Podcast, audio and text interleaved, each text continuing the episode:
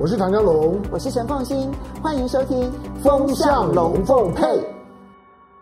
大家好，我是陈凤欣，很高兴在周末的时候呢，跟大家聊一聊呢，最近这一段期间，那么国际上面所发生的一些事情啊。我接下来跟大家谈的这个主题是在俄乌战争当中呢，到底欧洲还能撑多久？哈，对，俄乌的战争，但是我们要来看的是欧洲能够撑多久。结果在上个礼拜呢，其实就已经跟大家提到说，嗯，恐怕不能够。看衰俄罗斯，那么俄罗斯是不会破产的。一方面，主要的是因为它的能源、原物料，再加上它的黄金，每一年的产量大概超过了百分之十到百分之十三。那么这么大笔的一个黄金产量，当他一宣布说要将俄罗斯的卢布去盯紧黄金的价格，而且价格呢是五千卢布兑一克的黄金的时候呢，其实那个时候就知道说卢布应该会撑住。那当然，我那时候在讲的时候呢，那么俄罗斯的卢布大概是一百到一百一卢布兑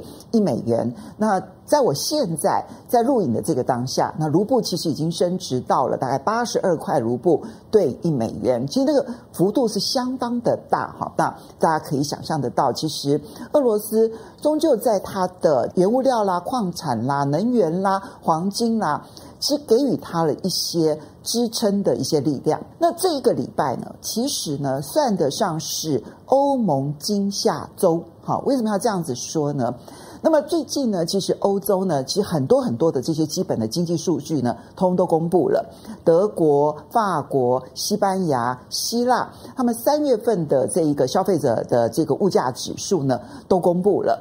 一个数字比一个数字来的惊惊吓。我不管说这个德呃民众的感受是如何，至少政治人物会吓坏。以德国来说，德国的这个三月份的通膨呢，年增率达到了百分之七点六，这个数字呢，对于德国而言，那就是一个天大的数字，四十年来的最高峰。那么仅次于上一次的石油危机，除了这个德国之外呢，像西班牙啦，它也是创了四十年来的高峰；法国呢是创了他们有这样子的调查以来的高峰呢，二十五年来的高峰。因为在那之前，他们的调查的方式是不一样的。好，希腊也同样的是创了百分之八的通膨率。那么甚至于呢，希腊的经济学家认为，可能这个通膨率呢会高达百分之十一。通膨非常的严重。当然，这背后其实跟能源价格的高涨、跟原物料价格的高涨，其实扮演了非常重要的角色。那很多人可能会觉得奇怪喽，你仔细回头去看，在二零零八年七月的时候，当时国际的油价曾经创下一桶一百四十七美元。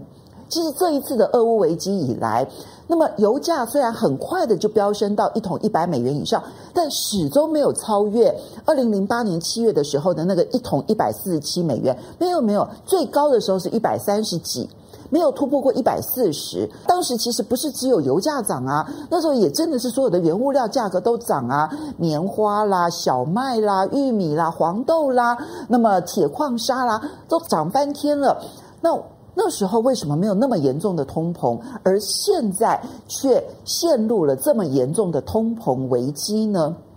主要的原因其实就在于这一次的通膨，它在结构上面本来就已经跟过去不一样，所以俄乌战争呢，它是雪上加霜，那个堆叠的效果让各国受不了。这一波的通货膨胀绝对不能够轻忽它。因为它有几个结构性的推升力量，第一个结构性的推升力量就是绿色通膨。当全世界的不管是油啦、天然气啦、煤炭啦，他们在开采的时候，因为考虑到长期来看，二零五零年很多国家都是要碳中和的，都是要零碳的。那零碳什么意思？可能就是我根本就不用煤了。那我的天然气也只能用的少少的，那我甚至于呢，石油的部分呢，我的燃油车要全部换成电动车。那么这一个大的一个结构性的调整，那就会使得对于现在的传统能源要逐步的减少依赖。那我要走向再生能源。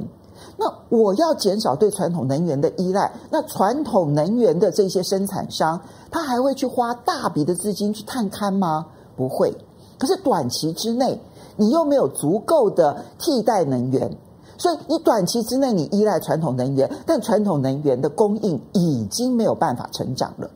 所以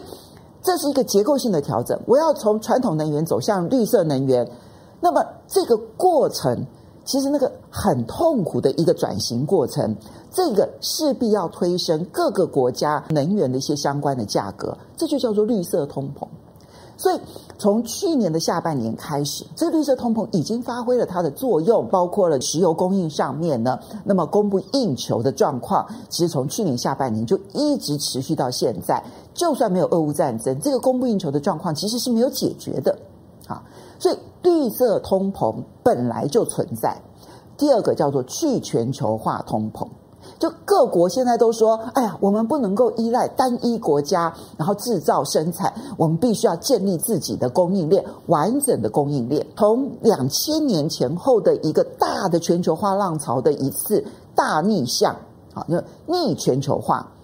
那么过去呢，这三十年的时间，从一九九零苏联解体啦，还有包括了这一个柏林围墙倒塌啦，然后东欧呢，那么陆陆续续的这个转向之后。这整个大的浪潮，其实是让全世界享有一次全球化的红利。全球化让每一个国家、每一个跨国企业，它可以去追寻这种成本最低、效率最高的地区，然后去投资设厂，然后接着提供出来的商品，就让全世界的消费者都享受到最低廉的商品。那一旦它反向了呢？过去找的是成本最低的，现在是不顾成本，一定要区域化、在地化。既然是不顾成本，那我的成本当然就推升了。所以当初全球化的红利所带来的这一些这种低价的这一些商品，现在反过来，它被迫要调高商品的制造成本。所以本来就有绿色通膨，本来就有去全球化通膨。而这个时候又发生了俄乌战争。以欧洲来说，如果说今天它的经济非常好，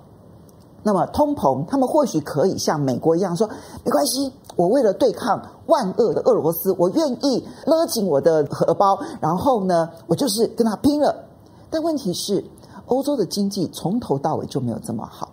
其实欧洲哦，是属于在防疫，然后跟病毒共存当中不断摆荡的一个地区。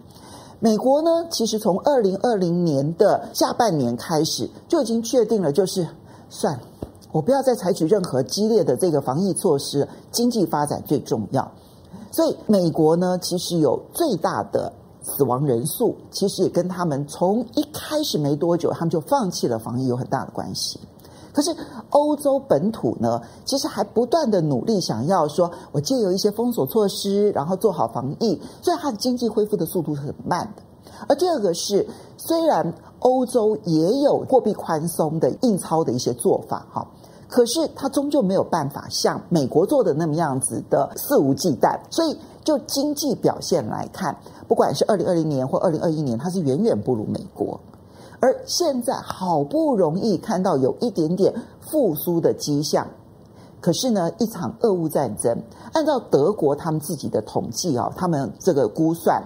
那么可能这场战争啊，会让德国的经济成长率砍半，只剩下百分之一点八的成长率，其实已经很低了。而它的通膨率呢，估计全年平均会超过百分之六。成长只有百分之一点八，通膨百分之六，你可以想象得到，对德国来说，那会是一个什么样子的情境？欧洲呢？德国已经是经济最好的一个地方了，而且甚至于这个德国的经济学家呢，他们自己评估说，其实德国今年是真的有可能会因此而衰退的，在高通膨，然后又出现了经济衰退。这个其实对于任何一个国家社会来讲，它都会形成社会动荡。那么，德国其实已经是经济体制最好的一个国家，在整个欧盟二十七个国家当中，它的体质最好。那其他国家呢？你可以想象希腊的状况会是如何，你也可以想象西班牙的状况会是如何。法国同样，它经济体质没有像德国那么好，但问题是它的状况稍微比德国好一点点的地方是，它终究拥有大量的核能，它没有那么高度的依赖天然气跟石油，所以它的通膨问题没有像德国那么严重。但终究经济的这个衰退的压力，然后再加上通膨高速成长的压力，那还是形成了极大的社会问题，尤其对于社会底层而言。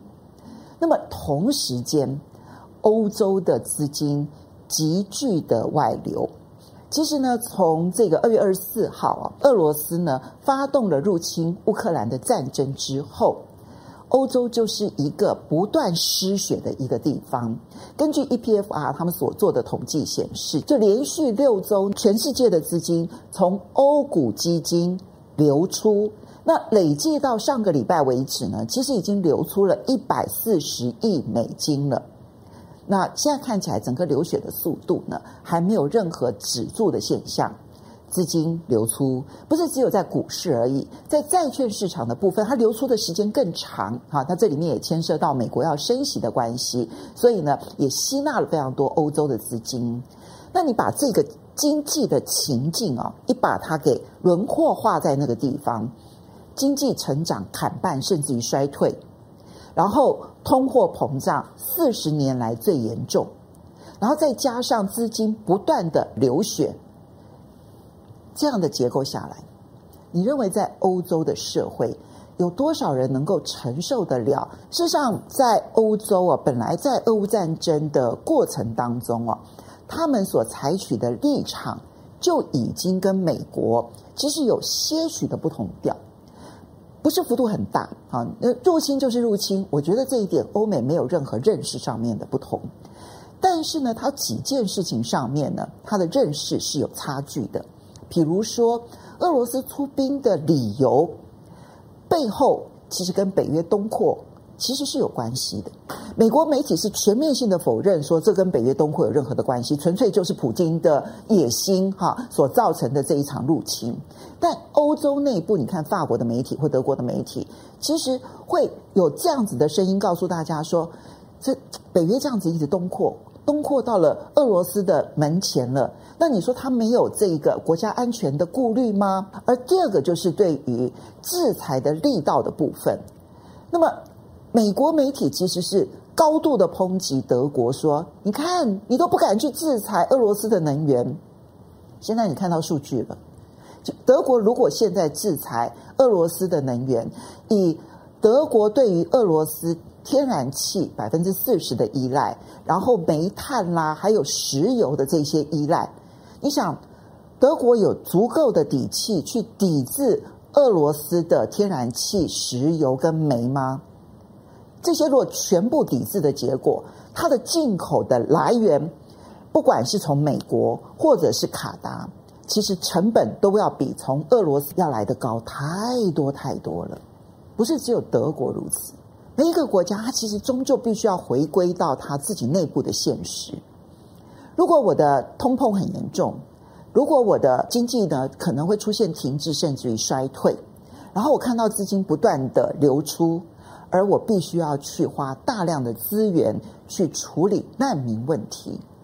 整体加总起来，其实每一个国家都承受了极大的压力。这个压力在战争期间呢，其实你还没有办法很清楚的去感受到说民众在这一部分的反扑。可是随着战争时间如果再拉长，而这个拉长之后的战争，可能会使得人们对于战场上的关注度降低，可是对于自己生活所遭遇到的困境，关注度开始快速度的上升。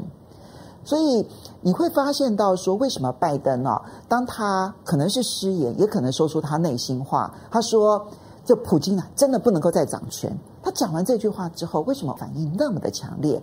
法国总统马克宏说：“把这种战争的压力再往上升的这种说法，绝对是错误的。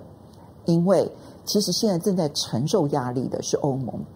欧盟到底还能够承受多久？如果今天全世界的原物料价格没有办法有效的往下压抑，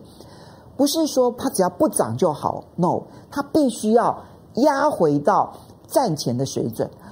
如果做不到这一件事情的话，我认为欧盟内部会出现更多不一样的声音，而这个不一样的声音发动者会来自于更西边的欧洲，因为在最靠近俄罗斯的东欧这一块，他们其实跟俄罗斯之间的经济关系虽然最紧密，可是实际上面他们承受的安全压力也是最大的，所以他们最同情乌克兰。可是，在西欧的部分呢，他们可能会更关注在。物价、经济可能整个的焦点的关注度会有所改变。当数据呈现出来，你的消费者信心也在往下滑，你的经济信心也在往下滑，你的资金正在流出，你的通膨越来越严重的时候，大家想要问的是：那欧盟他们可能还要能够撑多久呢？这就是今天要跟大家分享的一个话题了。我是陈凤欣，下个礼拜同时间再见喽。